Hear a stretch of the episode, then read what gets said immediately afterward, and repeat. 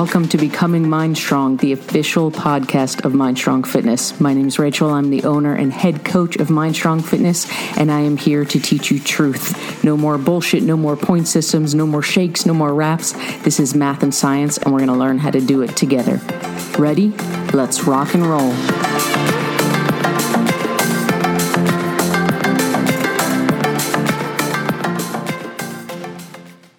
Welcome to episode ten of Becoming Mind Strong. We have officially hit double digits, so thank you for being here with me.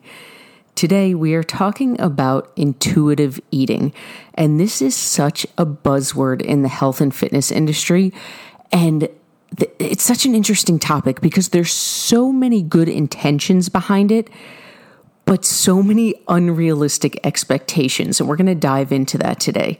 Now, before we get into intuitive eating, I want to be very clear that there is a difference between intuitive eating and mindful eating, at least by my definitions. We're going to do a whole podcast on mindful eating. To me, mindful, when we talk about mindful eating, we're talking more about paying attention to our bodies, paying attention to when we crave certain foods, and using that as cues to make better choices. When we talk about intuitive eating, what we're talking about is listening to our bodies in terms of when and what to eat. So I want to start by saying this. I think that intuitive eating is a beautiful goal to work for. I think that in an ideal world, if we were living in, in nirvana right now, we would all eat intuitively. We would all be able to tap into the spirit of our bodies and only eat when we're hungry. And our bodies would be able to com- communicate with us and tell us exactly what nutrients it's missing. You, it, it would tell you exactly which fruits and vegetables to eat so that you could get whatever vitamins and minerals your body needed in this moment. This that would be an ideal world, right? We wouldn't eat just for, for pleasure or for emotional purposes. We would eat for the purpose of fueling our body and always giving our body exactly what it needs. That sounds fantastic. That sounds ideal to me. The problem is this, and, and this is my concern with when people's advice is eat intuitively. We can train our bodies fairly easily. We can train our bodies for anything, good or bad, right? We talked about this when we talked about habits in a past podcast episode. If if you have gone every day, consciously or unconsciously, if you've gone from work to your car to your couch, your brain has literally wired that as a habit. And now you don't have to think twice about it. It's just become part of you. It's become part of what you do in a day. And your body has been trained. You have literally trained your body to say, you know what, this is something we're doing consistently. And in return, your brain has formed a neurological connection, and it has cemented that neurological connection to become easier and easier and easier until it became a habit, until it became a part of you. And it's done that same process for every area of your life, including and especially your nutrition. So at this point in your life, if you have trained your body, often unconsciously, that every Tuesday night is the night that you go to McDonald's, then guess what's going to happen Tuesday morning? Tuesday morning, your mind, your body is already receiving these signals of, ooh, tonight is, is fast food night, and you're getting cravings, and, and your mouth is watering in, in t- anticipation of all the salt you're about to have. And your body, if you were simply listening to what it's telling you, if you were quote unquote eating intuitively, well, right now, your body is telling you that what it needs is McDonald's. Now, I don't care how much or how little you know about nutrition. I think we can all agree that your body does not need McDonald's. There is very, very little, I would I would venture to say, no nutritional value in the food that you're getting that that's proce- that is that processed. So if we're going to simply listen to our body, if we're going to simply eat intuitively based on the messages our body is telling us, the problem with that is that we're not living in that ideal nirvana world. We're living in a world that we have designed. We're living in a world where we have trained our body, often unconsciously, to crave foods that don't serve its greatest good, right? The reason you're craving McDonald's is not because your body needs the nutrients in McDonald's, the non-existent nutrients. It's because you have developed a, hatter, a pattern. You've developed a neural connection in your brain telling you it's Tuesday and Tuesday equals fast food night. So does that mean that eating intuitively is a far-off, nirvana-only goal that is never attainable? Absolutely not. what we have to do is we have to take a step back, right? The the path is not A to B. It's not where we are and and step B is intuitive eating. There's a middle ground there. There's point A, which is where we are. There's point B, which is training our body to crave what, what it actually needs. And then we can get to point C, which is intuitive eating. I am a huge fan of macronutrients. We've talked about this in past episodes. We're not going to get into a deep dive of what macro tracking entails. The short version, you can go back and listen to the other podcast episodes where we dig more into it. But the short version is when you track macros, it's like budgeting your money. If I gave you one hundred dollars to spend, told you you can buy whatever the hell you want as long as you spend those one hundred dollars, that's what we do with your macros. Your macros are your carbs, your fat, your protein. And when you track macros, you have a certain number of carbs, fat, and protein to quote unquote spend each day.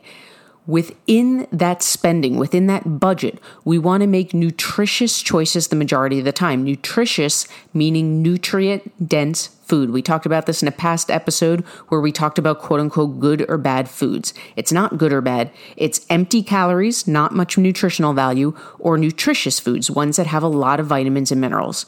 So when we track macros, We're, we're budgeting our carbs, fat, and protein, making nutritious choices the majority of the time. The reason, as we've talked about at length, the reason I'm such a fan of macro tracking is because it's not based on restriction. You can eat the foods you love as long as you're hitting your goals. There's no more foods that are completely off limits.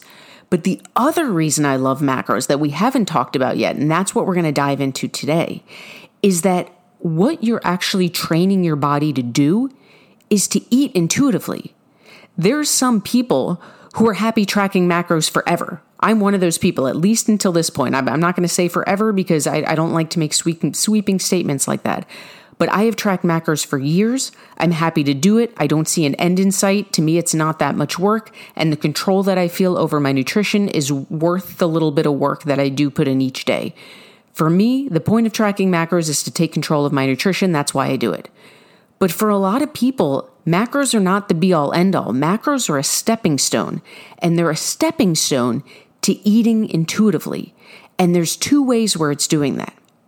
The first thing is because when you track macros, when you have your macro numbers, if they've been figured out correctly by a good coach who knows what they're doing, or you've invested the time and knowledge to learning how to do it correctly, what we are doing is fueling our body in the correct proportions.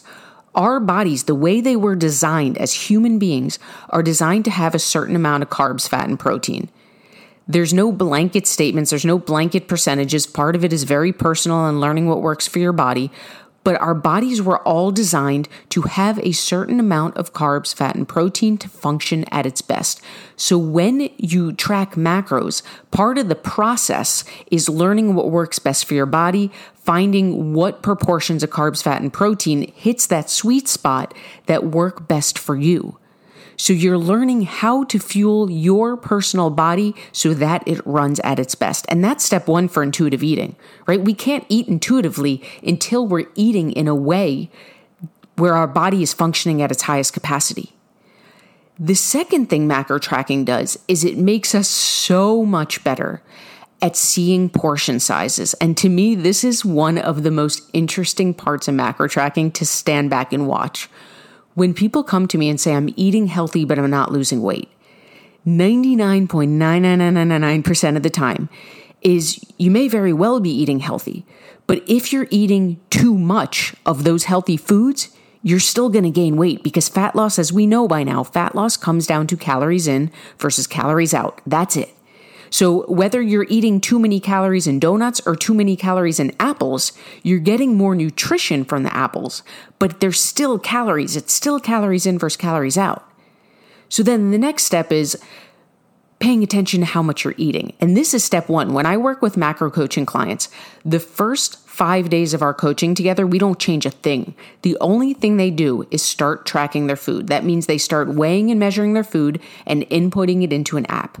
And to me, this is the most eye-opening part. It's like when I used to teach middle school and I would see the light bulb go off in kids' heads, like that's the best. That's why we teach for many of us. And it's the same thing with this process. When people come back to me and say, holy crap, I had no idea this is what I was eating. There's nothing wrong with that. None of us know what we're eating, right? You don't know until you put it out on paper, you put it into an app. But then there's no denying the facts. It's right there. We can see that what we thought was just a handful of almonds turned out to be three servings of almonds, right? We thought that we were just taking a, a, a serving of rice, but if we weigh it out, we see that was actually four servings of rice, right? Pasta is a huge one. Pasta, people think I'm just going to have some pasta, but then when they weigh it, they're like, holy crap, that was a serving of pasta. That was not what I was eating. So how are we supposed to eat intuitively? How are we supposed to, to listen to our body and just nourish it the way it was meant to be if we don't understand the portions that we're actually putting into our body? And the way that we learn that, the stepping stone from where we are to the ultimate goal for some of us, intuitive eating, is by learning the process, right? It's like riding a bike. You're not going to go from never having stepped on a bike to riding with no hands and doing pop wheelies and doing flips off a ramp. That's just not how it works. There's a middle ground. There's a middle step first. You get on the bike, you learn to ride with two hands, you learn to steady it, and then you can start doing the tricks. And it's the same thing here. When I see people suggesting eat intuitively, It, it's a great thought. It's a great goal, but it is not realistic to go from where we are to right there. First, we have to learn how to fuel our body properly. We don't know what our body needs because the only thing it's responding to, the only messages it's giving you right now is based off the way that you have trained it consciously or unconsciously. And usually it's unconsciously. So first, we need to take control of how we're fueling it in the right proportions of carbs, fat, and protein. And secondly, we need to get better at understanding portion sizes. We need to know what we're actually putting into our body until this becomes second nature to us. And that's exactly what happens next. After you've tracked macros for, for months, I can't say how long for sure because it's going to be different for different people. Some people get this right away. Some people it takes a few weeks until it locks into place. But let's say for you, it took you six months and now macros are completely second nature to you. You can you can plan out your day. You can add new foods into it without second thought. You are the, the queen or king of macros. Now, now you get to make a choice. Do you want to keep tracking macros or do you have the confidence now to listen to your body? Do you know and trust, and trust is a big part of this. Do you trust that your body is going to honestly tell you, I'm low right now. I need some, I need some fuel. I need some good nutrient-dense fuel, and I'm going to tell you exactly how much I need, and I'm going to tell you when I'm full, and I'm going to give you the correct signals that are coming from a place of being in tune, not based of old unhealthy patterns. And that is a process, and it's a choice. You might choose to continue doing macro tracking, or you might say, you know what, I got what I need out of it. I have trained my body, and now it's time to move on to intuitive eating. So yes, I agree that intuitive eating is a beautiful, beautiful goal to work for. I also think it's exactly that. It's something that needs to be worked toward. It is not something we can just wake up and do. There's a, a middle ground there that we need to address first. We need to learn how to fuel our body in, in the correct proportions, and we need to train our body to actually crave the food that it was designed to process, not the foods that, that we have literally wired our brain to crave, whether it's good for us or not. So if your ultimate goal is to eat intuitively, it's a fantastic goal. I highly suggest it if you feel that that's a match for you. But what we need to understand is that there's a process to get there. We need to first get our bodies back to a place where they are actually craving the food that it was designed to crave, not the food that we've trained it to. And we need to learn to fuel it in the correct proportions. Your body can't tell you what it actually needs if it doesn't know. And at this point, it doesn't know because what it's telling you is what you've trained it to do. So I'm not telling you not to eat intuitively. I'm not telling you that, that it's not a good way to approach nutrition. What I'm telling you is that there's a step before we can get there. First, we need to take control of our nutrition. First, we need, in my opinion, track macros. Get used to, to getting your body eating in correct proportions, understanding how to fuel your body the way it was designed to be fueled. Once you've got that under your belt, then if you want to release some of that control, if you want to start listening to your body more, then and only then will you be in a place to truly listen to your body and start eating intuitively.